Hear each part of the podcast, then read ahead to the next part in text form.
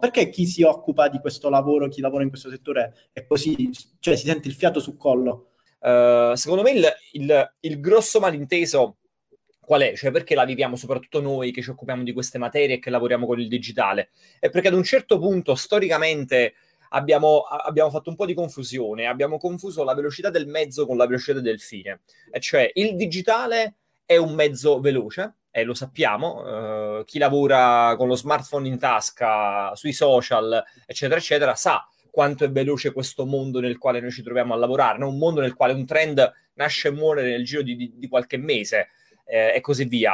Quindi quella è la velocità del mezzo, e ci sta, non c'è nulla di male, quella è una cosa bellissima, fantastica, noi ci lavoriamo in, in questo mondo. Non dobbiamo però confondere il fatto che se il mezzo è veloce, allora anche i risultati sono veloci ad arrivare. E io nel, sia nel TEDx che nel libro faccio l'esempio, dico noi oggi con questi cosini in tasca possiamo avere qualsiasi cosa desideriamo nella manciata di, di, di, di qualche minuto, di qualche ora, no? Sono a casa, ho voglia di, di, di mangiare una pizza, apro Just Eat ma arriva la pizza in mezz'ora, mi devo leggere un libro, apro Amazon ma arriva il libro il giorno dopo, e, e così via, no? Ne abbiamo tantissimi di esempi. Quindi il mezzo è un mezzo veloce, ci sta abituando all'idea che noi possiamo esaudire i nostri desideri in maniera quasi immediata. Il problema è quando prendiamo quell'approccio e lo stendiamo a tutto il resto della nostra vita. Cioè quella velocità va bene finché si tratta di ordinare un libro, ordinarci una pizza o chiamare un taxi che ci porti a destinazione, ma non possiamo pretendere di avere quella stessa velocità in cose importanti come la carriera, come il lavoro, il successo, il raggiungimento dei risultati e così via, che invece è proprio quello che capita oggi.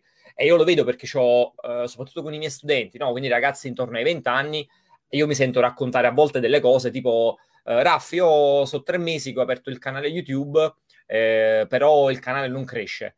E, e, e vengono ragazzi disperati da me e io dico, ma che cazzo pretendi in tre mesi? Cioè in tre mesi il canale non cresce, o, che sia il canale YouTube o Instagram o Twitch o il podcast o quello che è.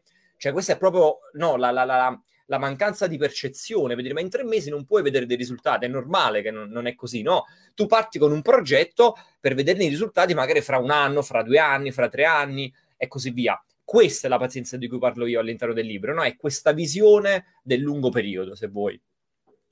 Ehm, tu pensi che siano affetti da questa cosa solo ragazzi, quindi magari noi millennial o eh, generazione Z, o anche la vecchia generazione? No, no, tutti, tutti quanti, tutti quanti, tutti quanti, tutti quanti. E io te lo dico con i miei clienti che non sono giovanissimi, eh, gli studenti sì, ma i clienti no, quindi sono anche generazione della, diciamo, di qualche, di qualche, di qualche annetto fa, eh, anche per loro, cioè anche per loro c'è questa ansia del, del, del, del dover fare le cose subito, del dover vedere i risultati subito, e lo vedo anche nei rapporti che loro hanno con, con i consulenti, no? Che si aspettano sempre che il consulente sia questo... questo guru, questa persona con i poteri magici che arriva, schiocca le dita e ti fa svoltare l'azienda, anche perché molti consulenti poi promettono puttanate del genere, quindi sì, sì, la cosa si autoalimenta. E, e invece tu devi, cioè, già riuscire a trasmettergli l'idea, dice guarda, partiamo con un progetto con il quale faremo degli esperimenti, con questi esperimenti osserveremo i dati, in base a quei dati prenderemo delle decisioni, quindi è normale se per i primi sei mesi non vedi risultati, no? Farli ragionare nel lungo periodo, dargli questa... Questa, questa visione, questa capacità, questa elasticità mentale è la parte forse a volte più, più complicata, più difficile di partire con un nuovo progetto e di partire con un nuovo cliente. Quindi secondo me è una cosa che riguarda tutte le generazioni, ovviamente. Forse con pesi diversi e, su, e, diciamo, e, su, e poi su casi diversi, perché poi ognuno lo, lo contestualizza nel, nel suo, nello specifico, però riguarda un po', un po' tutti quanti. Uh, forse quello che succede nelle, diciamo, nelle generazioni più giovani, anche io, no? Mi ci metto in mezzo anche io come millennial e quella dopo, quindi Gen Z, che questa cosa forse è un pochino più alimentata semplicemente perché noi viviamo di più i social rispetto a, a quelli che magari hanno qualche, qualche annetto in più. Io nel libro per esempio c'è tutto un capitolo nel quale metto un po' di, uh, di, di, di, di studi, di ricerche scientifiche recenti degli ultimi anni che fanno vedere quanto poi questa cosa in realtà abbia degli impatti negativi sul lungo periodo, perché abbassa la concentrazione, abbassa l'autostima, abbassa la motivazione, cioè veramente è, è, è come dire, è, è, è pessimo, cioè i risultati sono veramente pessimi. Forse in Italia non ce ne rendiamo ancora conto, ma in America, come dire, la situazione è molto peggiorata rispetto um, a quello che dicevo, no, in, nel particolar modo sul, sulle nuovissime generazioni. Ma pensaci un attimo, tu apri Instagram e ti ritrovi nel tuo feed tutti quanti che sono più belli di te, più fighi di te, quei macchinoni, quei superfisici, con i soldi, le case con la, pisc- con la piscina, eccetera, eccetera.